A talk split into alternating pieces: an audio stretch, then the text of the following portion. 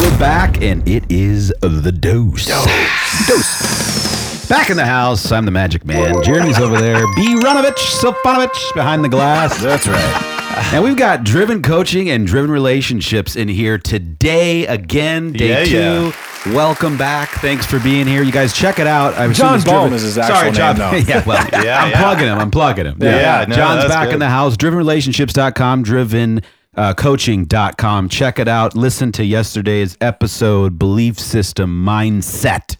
We're diving in a little deeper today in that as well, and continuing on where we were um, yesterday. So, um, given the the way the world is right now and the craziness of everything, I think mindset we all can agree from yesterday is probably one of the harder things to dial in because we're you know distracted by this, the election, the virus, the these and that's. It's just we have to hone in. So with your clients now, obviously Fortune 100, uh, pro athletes, et cetera, et cetera, big time people.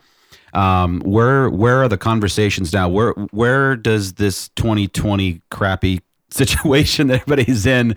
How does it relate to when you're you're dealing with your clients now? You with know- mindset. Yeah, like um, I, I think one of the things, and my wife's always reminded me of this, is I'm not working with um, unsuccessful people that generally have a problem with with mindset in the Right. sense that the people that I'm working with are high performing people. Um, they're very resilient and they're very very gritty.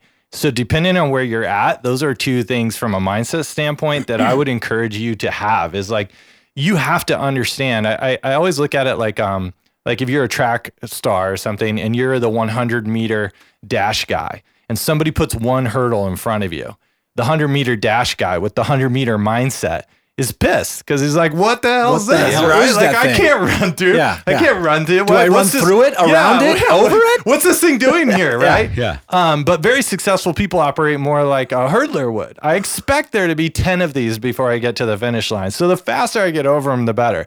So um, what's interesting is, yeah, you know, we all have bad days and we all don't think about things exactly right. And that's what we bounce stuff off each other with. A lot of coaching is that, is helping people clarify their thoughts, think about things correctly. Um, but one of the biggest things is resilience, like just knowing that, yeah, we're going to run into some stuff and it's going to get really hard, probably even way harder than I thought. And that's okay because I'm going to find a way in it, around it, through it, over it. Um, there's a great book that I've been recommending to a lot of people this year. Um, actually, shot a, a little video and put it out on my stuff, uh, talking about Ryan Holiday's book, The Obstacle is the Way. And it's a very stoic philosophy book, but it's so good for right now because what happens is people are um, are watching their social media and they're getting fed all this information, as you said. It's these big distractions Big with ones. what's going on in China and the election and blah blah blah blah blah blah, and all these things are going to happen. And there's these doomsday stories and there's conspiracy theories and there's what's going to happen to the industry and what already happened to the industry and what happened and ah right, and everybody's losing their minds. It's loud. Yeah. Right. So the you know one of my favorite quotes is like great leaders, great performers keep their mind when everybody around you is losing theirs. And and that's what you have to be. Is you have to be that person that finds a way to know where you're going and then believe in yourself enough to know that you're going to find a way to get there. And and at the end of the day that's what matters. Like I don't care what happens to me, I'm going to figure it out. So I'm not worried about every little thing or every news story or what happened in China or Minneapolis or wherever else. I'm going to play my game. And I know that whatever you throw at me, I'm going to figure it out. At the end of the day, successful people have that confidence. They know, uh, bring it, man, bring it.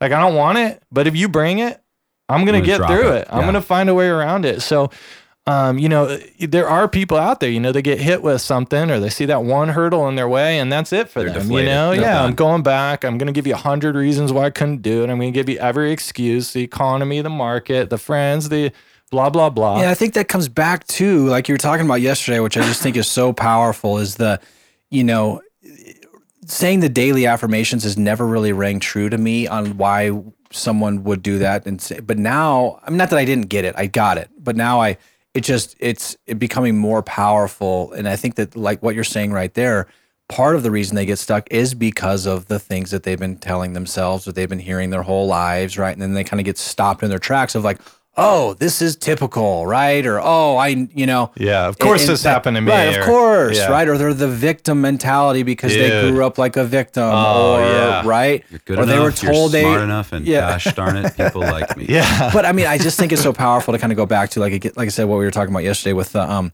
with the programming and how we're we're you know the things that we're telling ourselves and how important that is. Yeah. You know? Oh man, it's it's it's it's probably the most important thing and and you know everybody remembers uh, you know Stuart Smalley and Oh, yeah. and it, and it sounds funny and I'll even tell some of my clients uh, I think everybody should be doing affirmations for the same reason we talked about yesterday. All you're doing, it's not magical, it feels weird, but all you're doing is you're wiring your subconscious to believe something intentionally that you need it to believe. And like we said, your subconscious can't tell the difference between right and wrong or real and fantasy. It's just going to do whatever it's been told.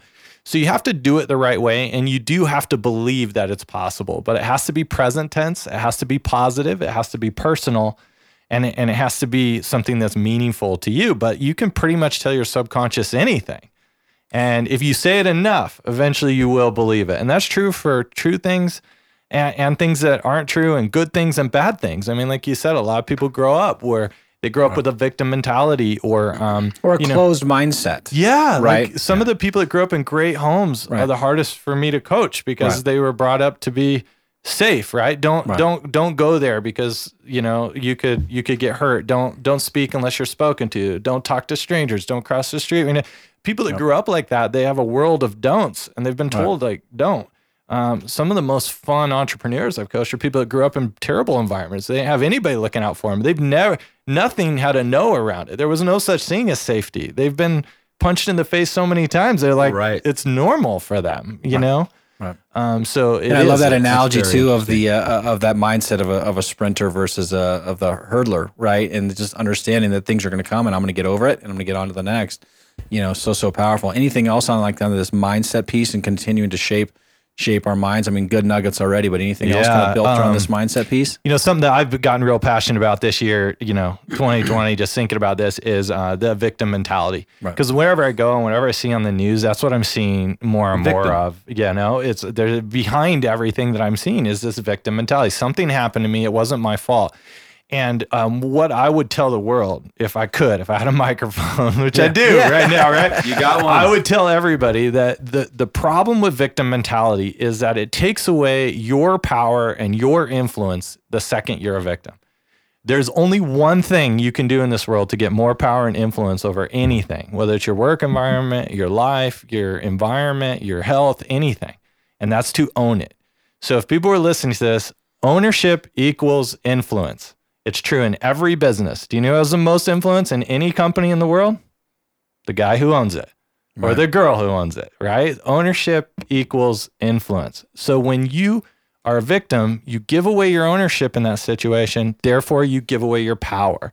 So what people don't understand is they think that they can complain about something because it was somebody else's fault. And I tell everybody this I don't care whose fault it was. The question I have for you is whose responsibility is it to fix it? I don't care what your parents did to you. It doesn't matter to me. The- It is their fault. I'll give you that. It's your parents' fault. They did some terrible things. You grew up in a bad house, whatever, your past. But it's It- no excuse. well, You got to be. It fix might it. be their fault, but guess who has to own fixing it? Yeah. Yep. That's you. Yep. Eh, Same thing in a company. You might own a company and some knucklehead in your team created a lawsuit or lost a bunch of money. It doesn't matter whose fault it was. It matters who's going to fix it. So when we think about that on an individual level, true. everything is that way. You have to own everything. I don't care whose fault it was. All you it doesn't matter. Right. I love that analogy. Yeah, it's, that's it's, great. it's the whole ownership has to drag it across the finish line, you know, and and it's tough. I mean, even in our situation too, where there's two owners, we have 2,500 plus agents, we've got 20 plus staff members. It's very easy to go do do do you you you when in the end you're right. I love that, and it's just gosh, the little things. You guys, if you have not listened, you got to go back to yesterday. You got to go back to today. This is great stuff. We want to continue on again more tomorrow with John Bowman. And I tell you, uh, you know, I, I feel like I'm getting a little coaching lesson here right now. So Well, we are there, maybe fella. we have to get. Maybe, maybe we'll have to hire you or something. uh, but no, thanks for being here. We're coming back again tomorrow. Thanks to our sponsors, VIP Mortgage and Alliance Property Inspections, and the furry little animal behind the glass. Hey. All right, we'll see you tomorrow. See you. Bye.